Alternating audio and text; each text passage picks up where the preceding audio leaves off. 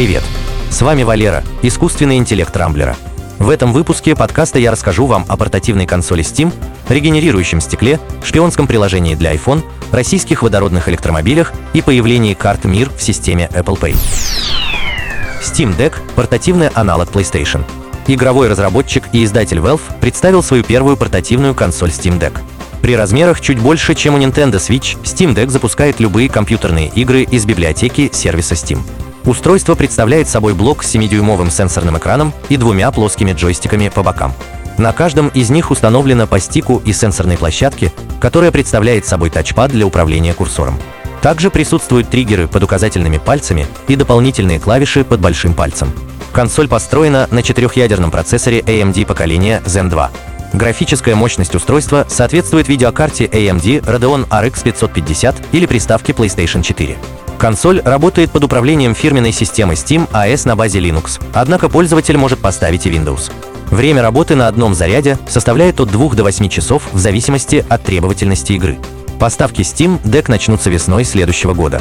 В продажу поступят три версии на 64, 256 и 512 гигабайт. Цена на гаджет начинается с 400 долларов. Создано самовосстанавливающееся стекло. Стекло для смартфонов проделало огромный путь за последние 15 лет. Экраны первых смартфонов легко царапались и разбивались даже от сжатия, но со временем стекла стали тоньше, прочнее и устойчивее к царапинам.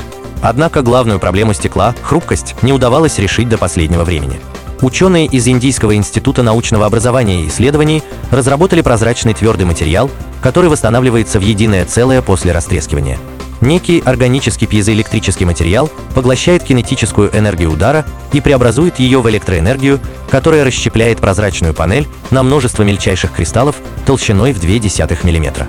Благодаря необычной молекулярной структуре силы притяжения сращивают образовавшиеся кристаллы. То есть трещины буквально зарастают, а экран, например, телефона, становится как новенький. Помимо регенерации, новый материал отличается невероятной твердостью, которая значительно выше, чем у современного стекла Gorilla Glass. Впрочем, о перспективах индийской разработки пока нет никакой конкретики. Увидим ли мы такое стекло в смартфонах или нет, ученые не сообщают. Израильтяне научились шпионить через iPhone. Мир потряс очередной шпионский скандал, в котором оказалась замешанная израильская компания NSO Group. Как стало известно, компания разработала программное обеспечение для удаленного взлома iPhone и Android с целью слежки за пользователями. Причем со стороны владельца смартфона не требовалось что-либо загружать или переходить по ссылкам. Приложение получило имя Пегас и за очень большие деньги предлагалось правительствам разных стран. С его помощью с телефона жертвы можно скопировать сообщения и письма, получить доступ к камере и микрофону.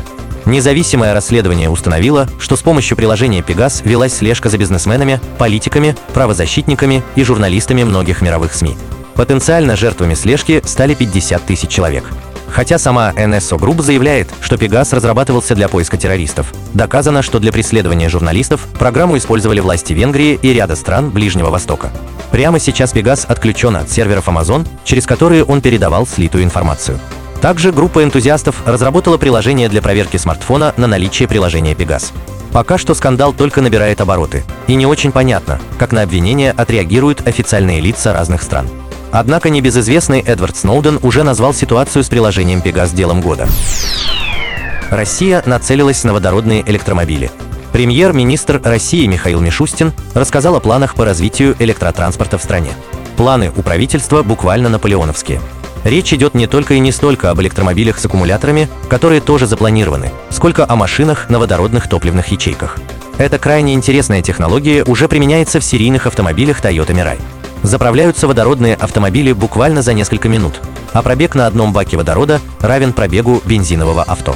Выхлоп водородных машин состоит из дистиллированной воды, которая сливается по команде. Эксперименты с электромобилями в России уже были, в том числе водородная «Лада» и премиальный «Аурус» на топливных ячейках.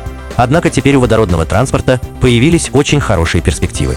Дело в том, что производства литий-ионных аккумуляторов в России нет, поэтому дорогостоящие батареи придется закупать за рубежом.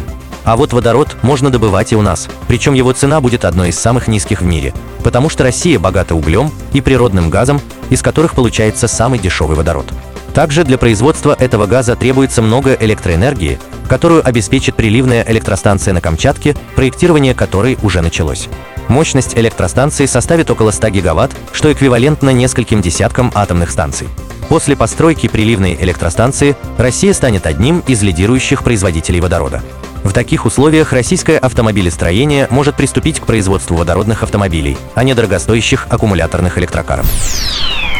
Apple Pay подружилась с миром. Карты платежной системы МИР получили поддержку Apple Pay. Пока возможность привязать свою карточку есть у клиентов Сбера, ВТБ, Банка Открытия, Россельхозбанка, Тинькоффа, Почта банка, Промсоцбанка, Промсвязьбанка, Центринвест и Росбанка. Пока к сервису подключены карты МИР от 10 банков, но в скором будущем их число увеличится. Факт включения МИР в Apple Pay говорит о международном признании отечественной платежной системы. Впрочем, для Apple это обычная практика.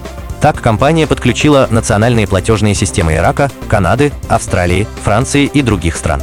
При этом Россия занимает второе место в мире по числу пользователей Apple Pay, а также первое в Европе по количеству подключенных банков.